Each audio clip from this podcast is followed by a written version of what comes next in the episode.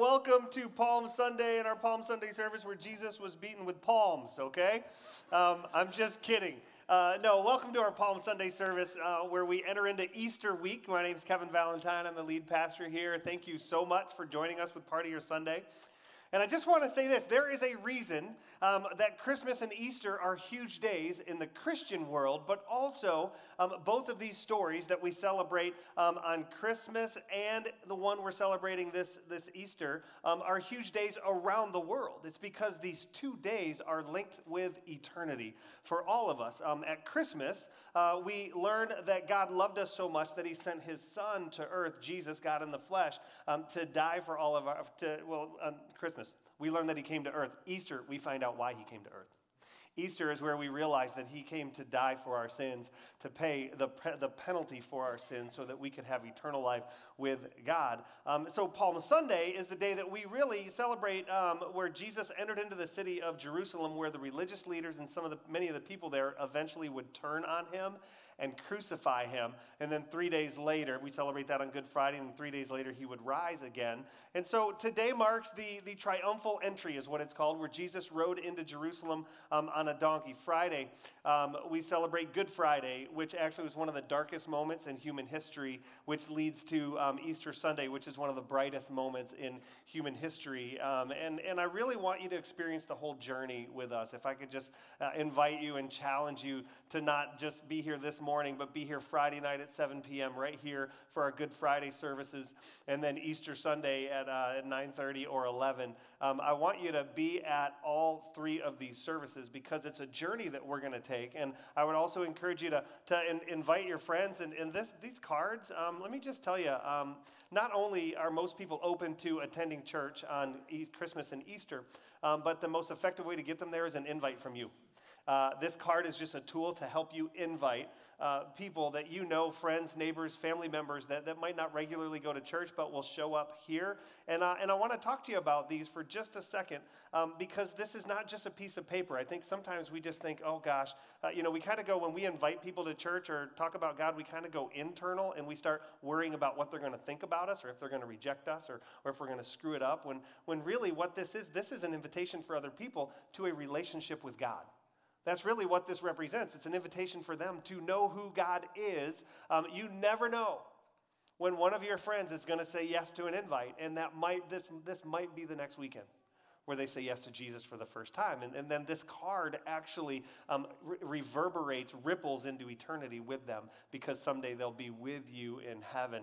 Um, and so these cards are really important. They're just a tool. Um, they're important for you to just remind you to go and invite this weekend. And, and, and my hope is that you will be um, shocked as your friends say yes and show up with you and ask you what service you're coming to and, and, and when you guys can meet. Um, but uh, as far as today is concerned, I want to jump into the story surrounding Palm Sunday. Um, I want to set up a little bit of the backdrop. So, in case you're ever um, in a man on the street interview and they ask you about Palm Sunday, you will know what you're talking about, okay? Um, so, uh, when we read this story, um, Israel had been under Roman occupation for 90 years, um, four generations. There was no way out, Rome was too powerful, uh, but the Israelites longed to be free. The only thing they had to look forward to was the coming of the Messiah. The Messiah was supposedly, was prophesied, was going to come in, overthrow Rome, and set up a new kingdom. Well, as Jesus had been, been gaining popularity, he was healing people, teaching about the kingdom of God, um, many people began to believe that he was their answer. Um, he was the Messiah. But not all people believed that. There were a lot of mixed reviews about Jesus, about who he claimed to be, about the uh, amazing miracles and the great works that he did and how he did them. Um, he, was a, he had a massive following, and this is what I don't think we understand. Um, there, were, there were quite possibly not just tens of people following Jesus at this time, but, but hundreds of thousands of people following him. Like if he were on Instagram or Twitter, he would have millions of followers, okay? Just like me. He would have millions of tens of millions of followers if he's like me. Um, so the, the, but the biggest question on the original Palm Sunday is the same big question today. Is Jesus who he claims to be? We still ask that question today. Many people still ask that question. Was he the Son of God? Was he the Messiah? Is he the Savior? Will he save us um, from our oppressors? People question then, we still question now. And so I want to spend some time in the Gospel of John And I want to identify three different people that were there on Palm Sunday when Jesus showed up in Jerusalem and that I believe are in this room right now. The same three groups of people that were there when Jesus showed up, I believe are in the room right now. Um, and so I want to get into the story, and then I'll just kind of identify those three groups as we go along and see where you might fit. Um, but we're going to go to the New Testament. If you open up your Bible, um, those of you that still use like actual Bibles and aren't on your phone with it, you open up your Bible, turn to the right, and you will get to the New Testament eventually. It starts with four Gospels. The Gospels are Matthew, Mark, Luke, and John. They're, they're three eyewitness accounts of Jesus with men who spent three years with him in his ministry with him. And then the fourth was named Luke. He was a doctor. He interviewed a bunch of people to gather all of the, all the things that he could find about Jesus to make a documented record through a doctor's point of view. Um, uh, and so he documented all those stories. So you have four gospels, the stories of Jesus' time on earth. And then uh, the book of John is where we're going to spend time. John 12, uh, the I'm going to read the story of the triumphal entry. Starting in verse 12, um, the next day, the great crowd had come for the feast, heard that Jesus was on his way to Jerusalem. They took palm branches and went out to meet him, shouting, Hosanna! Blessed is he who comes in the name of the Lord. Blessed is the King of Israel. Jesus found a young donkey and sat upon it, as it is written, Don't be afraid, O daughter of Zion. See, your king is coming, seated on a donkey's colt. At first, his disciples did not understand all this. Only after Jesus was glorified did they realize that these things had been written about him and that they had done these things to him. Now, the crowd that was with him when he called Lazarus from the tomb and raised him from the dead continued to spread the word. Many people, because they had heard that he had given this miraculous sign, went out to meet him. So the Pharisees said to one another, See, this is getting us nowhere. Look how the whole world has gone after him. Now, there's a couple things you need to know about this story. A little bit of backstory here is Jesus had just left from a place where he actually um, brought a man named Lazarus back from the dead after he was dead for four days. He was actually a friend of the family. He was out of town at the time. Lazarus died. Jesus traveled there four days later and actually called him out of the tomb and Lazarus Lazarus came out of the tomb. So there was a large group of people there that were there to see Lazarus alive again. And then it mentioned the Pharisees. And you need to know in Jerusalem, there were two groups of religious leaders, the Pharisees and the Sadducees. They actually um, developed quite a hatred for Jesus because he had gained so much popularity. He was, he was actually pulling popularity away from them. They were the leaders of, of the Jews. They told the Jews what to do, and they did it. They had a lot of power and authority. All of a sudden, Jesus is, is, is the people are following him, and that one, the Pharisees said, Look, the whole world is going after him. So they were completely against Jesus at the time. Now, let's take ourselves into the story. Imagine that you are um, in Jerusalem over 2,000 years ago. You just got off your camel after a long trip to get there, so you're smelly along with your camel, and you guys straighten out your robes, and you're in Jerusalem. There's a massive crowd to uh, celebrate the Feast of Passover, um, and it was probably like a crowd like you would see at New York Times Square um, over New Year's Eve. Uh, it's like, it, think, think of that. It's like there's just people down every street. They're packed in there. Um, in fact, Josephus, he's a secular Jewish historian, so not even a biblical author. Um, he wrote about um, the fact that there was over 2 million people involved in the Passover feast. They actually have, a, it's known that 256,500 lambs were slain at one Passover. Um, and and the, basically, each lamb represents around 10 worshipers, is kind of how it works out. So there's over 2 million people involved. Um, the atmosphere is exciting, it's carnival like. People are jammed in the streets, jammed in the city, ready to celebrate. Um, think Mardi Gras, but with more clothes and less alcohol. Okay, that's what I want you to think. Mardi Gras with more clothes and less alcohol. That's what's going on. Like, it's a crazy time. Um, and word showed up in that atmosphere that Jesus was coming into town. So you're talking people were jacked up about Jesus showing up because they had been hearing about him. Many of them had never seen him, and all of a sudden, Jesus, this guy that was that was raising people from the dead, anybody that was sick would uh, would be healed. He was actually going after the, the religious leaders and arguing with them and winning, um, creating all kind of uproar everywhere he went. All of a sudden, he's coming into town. This is a big deal. And I'll tell you, it's a rare thing that all four Gospels record the same event in Jesus' life. Most of the time, it's two or three will record an event. Some, um, some are spoken of in detail, some are just mentioned. But what happens on this day in Jerusalem is recorded in all four Gospels. All four of them tell this story. And for that reason alone, we um, consider what happened in this story to be of utmost importance. There's a reason all four Gospels have this story. So the crowd gathers as Jesus rides into the city on the colt of a donkey, and they begin to wave palm branches. That's why we call it Palm Sunday. That's why we shout, and they, they, were shouting and welcoming Jesus. They were singing songs. Some laid their palm branches on the ground in front of the donkey as it walked, and some laid their coats on the ground for the donkey to walk over. It was kind of a king's welcome. It was a big deal.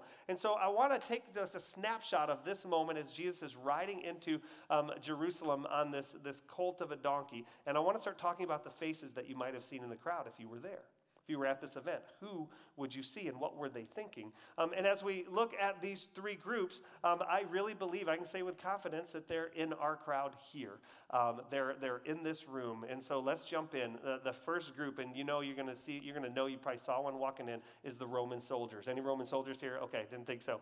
Um, this was an occupied territory. So there's Roman soldiers everywhere. There's probably a ton of soldiers there. Why? Because two million Jews were there to celebrate Passover and um, Holy Week. Um, there were there were during Holy Week. Um, there were tons of people there, and what happens inside of Holy Week, there had been a history of Jewish uh, rebels kind of inciting violence to overthrow Rome during Holy Week. So the Romans were charged with keeping control of the Jewish people. What does that mean to the Romans? Really, nothing is recorded about this, this viewpoint of the Romans. But we know they kept a close watch because this is when violence would erupt time and time again. They're on high alert. They might even be expecting a riot. They might even have their riot gear on and they're like tear gas cans ready to throw, right? They might have just been there. And then here comes Jesus that everybody's in an uproar about. People are jamming the streets to see him come by, and he's actually riding on like a donkey, but not even a donkey. It's like a baby donkey. Like he comes riding down this, this road on a baby donkey. They call it the triumphant, triumphal entry, and I bet the Roman soldiers were probably cracking up. They're like, really? That's your king? That's your leader? Like baby donkey guy? Like that, that guy? Like you, you think he's powerful? You're calling him king?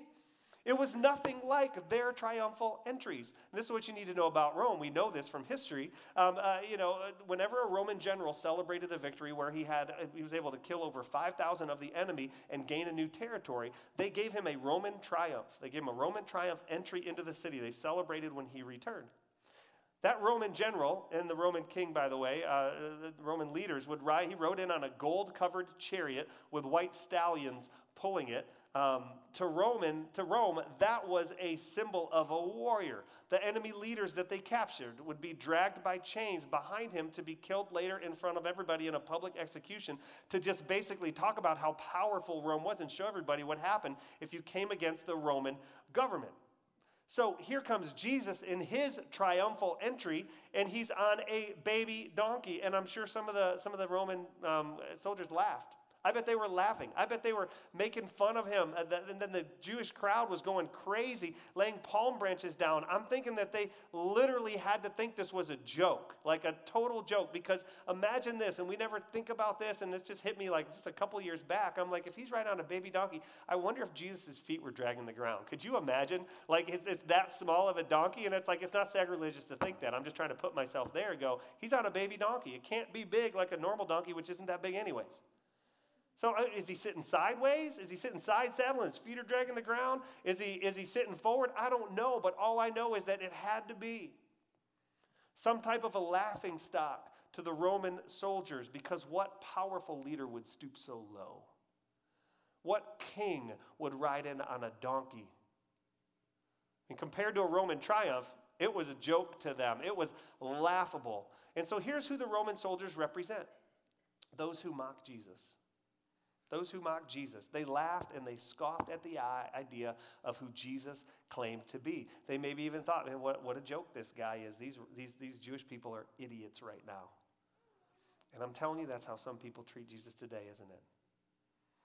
That's how some people look at um, his worshipers and his followers. They, they laugh at Jesus. They make jokes about Jesus. They laugh at the people that follow him. And, and I'm not going to say that all Christians are perfect and some of the stuff we do is kind of laughable because we're dumb just like everybody else. But it's like I'm, I'm, there's people today that just look at Christianity, look at Jesus, and they just scoff, they mock.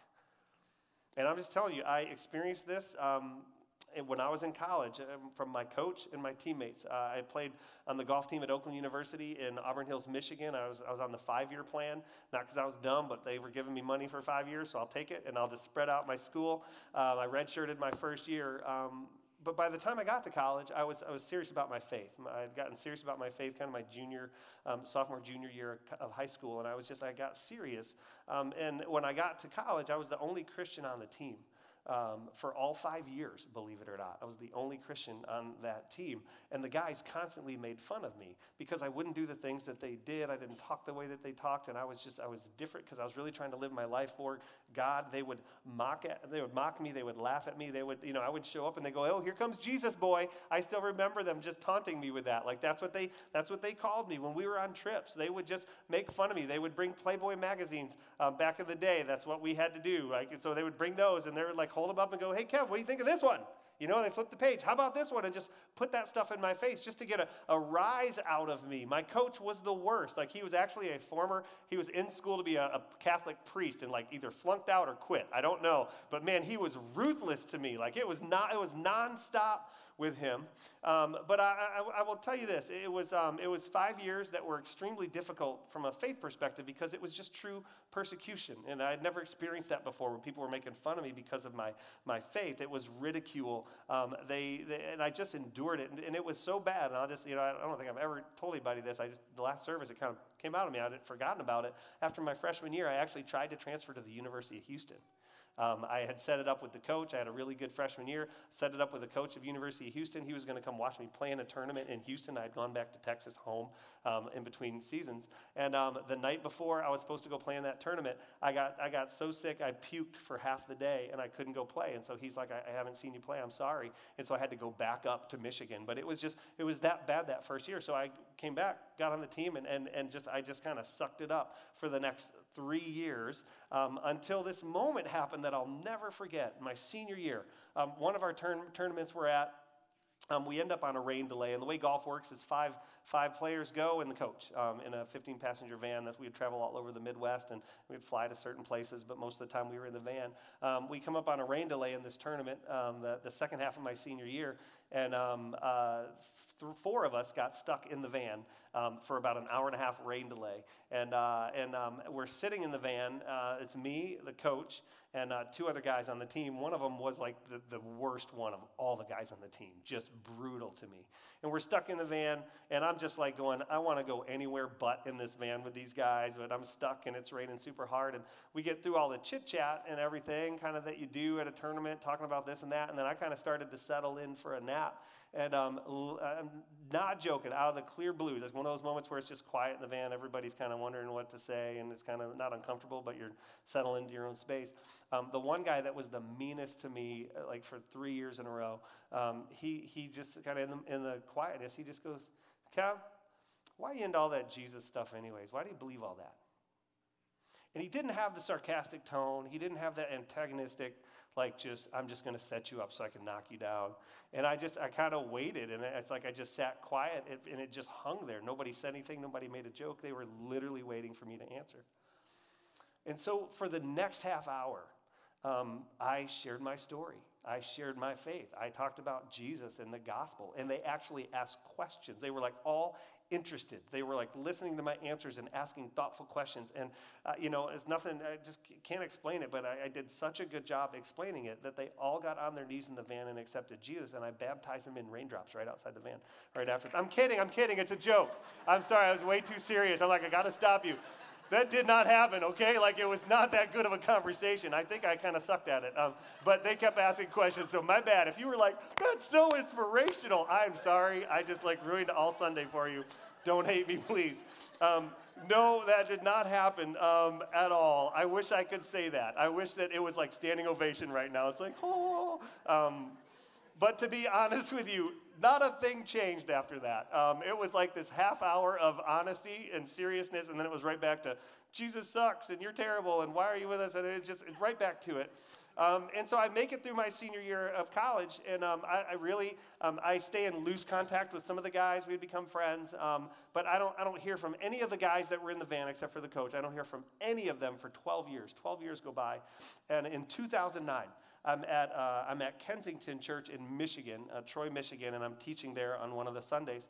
And um, after the service, one of those guys from the van walks up to me after the service and he's got a girl with him. And, um, and it must have been the look on my face like from seeing him there as i kind of put two and two together and he goes i don't know if you remember me. And i was like inside i'm going oh heck yeah i do. Yeah i remember you. Um, he says but we've been coming here for, for two years now. We are engaged. We love kensington. We're in a small group and i'm like really? Like kidding me and I'm like, how long have you been doing this? He's like, well, it kind of started a number of years back. And he's like, they're, they're on the journey. They were following Jesus. And, and, and I just have to tell you, I don't know if it was that moment in the van that was the turning point. I literally don't know. But it might have been a step in the process, right? It might have just been a step where we just had a moment where I was able to share uh, the gospel. And, and that's why I just say this. I just say this to you in, in all sincerity. Invite your friends who mock Jesus and mock Christianity not only to church with you, but into conversations that might be spiritual in nature. If they ask, don't be afraid to step up and stand up and speak up for your faith. You never know. If 12 years later from now, you're going you're going to see them and they're going to say, hey, you remember me? It is me like no or yes. But you can trace it back to a step in their journey. It was just a conversation with you. You never know what's going to be the turning point for somebody's life. Those of you who are believers in here, you live your life for Christ every day. You never know when you're going to be stuck in a rainstorm with somebody that doesn't know Jesus, maybe even someone who mocks Jesus. So speak up, be bold. Invite people here next weekend, even those who make fun of church, even those who might make fun of the Jesus fish on your car if you have one of those. Invite them because you never know. So that's one group of people. There might be some of you in this, in this room right now that you go, man, years of my life, years back, um, yeah, I, I mocked Jesus. Maybe, maybe you do now. You make fun of Christians. It's, it's, just it's a joke to you, or it's just something that's just silly. And I, here's the cool part: is you are so welcome here. Like I want you to be here every Sunday. You can make fun of me, just make to my face. Like I don't mind. It'd be fun. Like we can have fun, trading barbs, right? But it's like it's kind of uh, if you're here, um, thank you for being here, and I, I, have something for you in a few minutes. Um, but but that's one group of people: those who mock the Roman soldiers, just mocking Jesus. Second group of people are um, the seekers. They are seekers, and they were there to see Jesus and see Lazarus. John 12, 9. When all the people heard of Jesus' arrival, they flocked to see him and also to see Lazarus, the man Jesus had raised from the dead. Now, eh, you know, if they, if they came to see Jesus and to see Lazarus, I think we can safely say that they were doing what? They were seeking evidence. They wanted to see Jesus. They wanted to see Lazarus. They were seeking proof. Uh, they, were, they hoped the story was true, but they weren't necessarily convinced yet. They wanted to see for themselves, and maybe they are the skeptics. We, I, I, call those people seekers today. They're, they know that there's something to this Jesus thing. They even want it to be true, but they are seeking proof and they are seeking answers. And let me just tell you, I know that there are some of you in the room right now that resonate with this. You're not convinced yet, you're looking for proof. And let me just share with you some amazing information about our church. We took a survey about six weeks ago, and you're going to hear more about this in the future. Um, but we asked a lot of questions, and thank you, the, the, those of you that filled those out. We asked everyone in the room to fill it out at both services.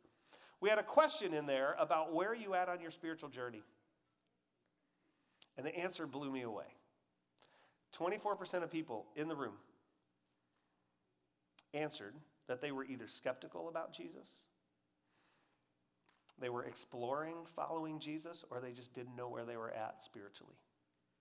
24% of you are not in, but exploring, seeking if Jesus is the answer to the questions that you have.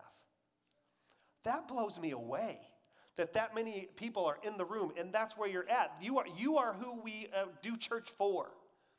Like our mission is to see everyone, and that one is in brackets because there are those of you that have gone away from God, walked away from God, never known God. We are going after you. We're hoping that you will come here and enjoy the services that we do here. 24% of you said i'm skeptical or i don't i don't know i'm still exploring jesus or i don't know where i'm at spiritually which means that, that we are so thankful that you are here. If you're here i love that you're here because that means that you are that you're seeking answers and you need to know jesus isn't afraid of your questions. Like you're not going to ask a question and jesus is going to go well that's a good one.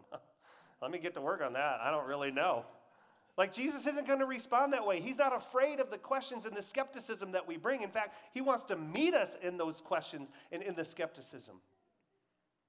And so I'm so grateful that you're here. It's not a negative that you want proof. It's no different than the people that were there when Jesus was on earth. There were people that were there that were there to see Jesus, really to see Lazarus to see if it's true. Prove it to me. That was kind of who they are. They needed to go see Lazarus to double check. And I'll just tell you, I'm a little wired like this. I've got a skeptical side of me. It's like you tell me something that seems impossible, I want you to prove it to me because it, does, it doesn't seem right. If I were there, I probably would have been a little bit like this. I've been like, ah, I hear about the Jesus stuff, but ah, let me check out this Lazarus guy and just make sure that this is, this is really what happened. So, John 12, 17, and 18, many in the crowd that had seen Jesus call Lazarus from the tomb raised him, raising him from the dead, and they were telling others about it. That was the reason so many went out to meet him because they had heard about this miraculous sign. They had heard about it. They said, Well, we got to go check it out. Well, what do these people represent? Those who hope. Really, if you're a seeker here, you're one of those 24% that are in the room and you haven't made a decision to, to truly cross the line of faith. You're someone that just hopes that the stories about Jesus are true, but you're still investigating. Just like they were. They were hoping it was true. They were hoping that he really is who he said he was. And, and, and, and, and, that might be where some of you are. You're hoping it's true that Jesus is who he said he was. It's, you're hoping it's true that he could truly answer all the longings and, and, and needs of your soul and your heart and bring true fulfillment into your life. You're hoping that that could be true. And all I can say to you, if that's where you're at, don't stop seeking answers because Jesus will give them to you. Don't miss Good Friday. Don't miss Easter Sunday. Maybe that'll be the day that, that, there, that there, there, there becomes this moment where you're like, okay, I'm actually in. And I'll tell you this if you're in either one of those groups, if you're like just in the group of the Roman soldiers, those who mock Jesus, or, or the, the seekers, those who hope it could be true, um, if you're a mocker and you've never met Jesus, you need to meet him. Come back as long as it takes until you do. He can change the trajectory of your life in a, in a beautiful and powerful way. Um, if you're one of those who hope it could be true, keep investigating, because I know there's a point um, where you have enough evidence. And this is what I want to just say about this. I, I don't know if you'll have every question answered this side of heaven, okay? I, I still have questions that I don't think I'm going to get answered until I'm, uh, I'm in heaven with God and, and talking to Jesus and, and I get the opportunity to ask some of those questions. Um, but, but there does become a time where you can't dismiss the evidence that you already have. There does come a time where you have enough evidence to make a decision. Don't hold out and say, I got to have every answer answered, otherwise it's a no. It's like there's going to be a time where you have enough evidence to truly make a decision to follow Jesus and to choose um, to walk with him and follow him. And maybe that's today for some of you. Maybe it'll happen over the next couple of weeks. I don't know. But just know that, that you might not have every answer answered and that that's okay. Someday you'll have enough evidence. Not all of it, but some of it enough to make a decision. So those are two groups that were there. And then we finally have this last group that was there. John 12, um, verse 20.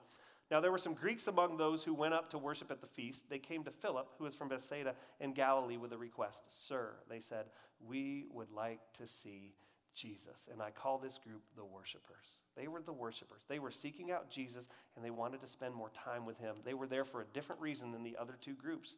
They wanted to hear him speak, they wanted to know him more, they wanted to be with him, and they wanted to worship. And I'll just say this I have done um, a number of funerals over my 20 four or five years in ministry. I don't remember how long, actually. It's been a long time. The more of these I get, the less I remember, you know.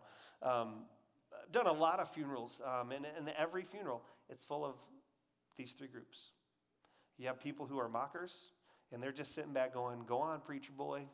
Tell your fairy tale about how my dead relative's just up there looking down, smiling, um, wish on. And you can kind of see them in the crowd, believe it or not, man. They just kind of have this curt little smile, and they're smug, and they're just like, Yeah, yeah, yeah, you just say whatever, and I'm not buying a bit of it. They're in the crowd at a funeral. Um, you've, got, you've, got, you've got hopers. You've got people that are just, I so hope that this is true. I so hope that what you're saying is, is the real deal. And their eyes just long as I speak. They just want it to be true. They're hanging on every word because they're hoping so much. And then you have this third group. It's just those who believe, those who have said, I have committed my life to Jesus Christ, the one who gives true hope. And they are literally in the room and their heads are nodding with everything. Why? Because they believe that Jesus was who he said he was, that when Jesus promises um, eternal life, When Jesus says, If you believe in me, the moment you take your last breath on this planet, the next breath you take will be with me. They believe that is truth. And they're listening, and there's a difference in their countenance. And there are tears, but they are not the same kind of tears. They're different kind of tears because there's a, there, there's a truth in those tears. There's a longing in those tears. And I'll just tell you, if you're if you're in that group, if you're a believer, um, you don't need to be convinced. You're already convinced. You are you are there to worship Jesus. You know him. You're in a relationship with him, and so your response when you see him, really see Jesus, is worship. It's worship. You fall to your knees and you just say, "All I have, all I am, is yours. You're my King, my Lord." You died for me. And this story is the beginning of the week where he gave up his life for us. And so, so because of how we want to um, end the service, we're, we're going to receive our offering right now um, as I'm talking about worship. Because what many of us don't realize is this offering moment is worship to God. It's saying, Thank you for the blessings you've given me, and I'm going to give back a portion like you ask and trust you for what my future needs are. Um, for those of you that are here and uh, you're not all in, maybe this is your first time coming to Kensington or first couple times, we're not interested in your money. And I'm like, I know you're like, come on, seriously? And I'm like, yeah, we're not. Like, just let the basket go by. We're grateful you're here.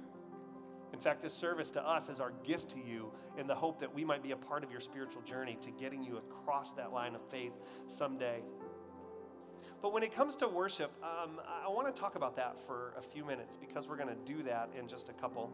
Um, I don't know if you know this, but we're made to worship. Um, we do it naturally. Uh, when you and I witness something spectacular, uh, we respond, don't we? Don't we? Like when you see something fantastic, you respond. You can't keep yourself from responding.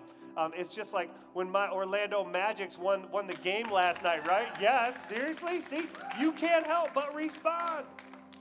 Like I'm telling you, if you watched it, uh, my wife and I, when, DJ Augustin, who's one of my chapel guys, he has not missed a chapel in three years. That's why he made that shot. Um, he hit that three pointer with 3.6 seconds left. My wife and I were screaming our heads off, lifting our arms in our house, just the two of us. The kids were upstairs. The dogs running around in circles because I think we totally freaked him out. He didn't know what was going on. But we just we couldn't help ourselves. It was spontaneous. It was fantastic. Six years of chapels finally worked once, right? It's like we finally got there. You don't have to tell people how to worship. We know when we see creation and the amazing things that, that God has made, it evokes wonder in us. We just wonder when we have those wow moments.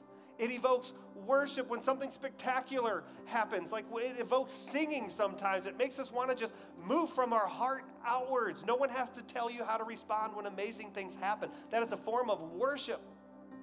When Jesus came into Jerusalem, it was spectacular for people to see this man that they had heard about that did amazing, miraculous things finally show up and they saw him face to face. The believers responded. John 12, 13, they took palm branches and went out to meet him, shouting, Hosanna. Blessed is he who comes in the name of the Lord. Blessed is the King of Israel. That happened on Palm Sunday a little over 2,000 years ago. So, over the next few minutes, we're going to end our Palm Sunday with singing together in response to all that God has done. And I'll just say this to you if you're, if you're um, not a follower of Jesus, as we sing these words, you need to know that those who believe, believe every word that we're about to sing is truth. And as you allow the music to kind of impact your soul and impact your heart, I just want to encourage you to sing along when the time comes. Even if you don't believe, like that's welcome. It's welcome you can worship God without being a true believer yet. Why? Because He's worth every bit of the worship that we can give to Him when you see something um, miraculous happen, something incredible happen. And that's what we're talking about today. So, would you stand with me as I pray for us? Let's bow our heads. Jesus, thank you so much for today. I thank you for this story that you, the King of all kings, would humbly come into Jerusalem riding on the the colt of a donkey is unbelievable. It's so different than what we would do if we were you, which makes it all the more miraculous.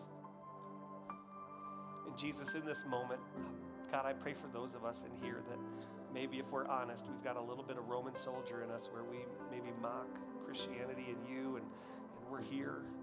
Don't know what to think of all this. God, I pray for anyone that's there right now. I pray that you would just open up their eyes and their hearts to the truth about who you are. God, for those in the room, we know there's many in here that are just seeking. They hope it could be true. Lord, would you bring the reality of the truth of your word and who you are and your history into the front windshield of their lives? And God, for those of us in the room that are believers, God, we just want to worship you give you our hearts, give you our minds, give you our souls in the next few minutes, and just sing songs of praise, acknowledging you for who you are and believing you for what you've promised to us. Hey, Lord, if there's anyone in the room that today is their day to cross the line of faith, Lord, welcome them with open arms. Wrap your arms around them and welcome them to your family.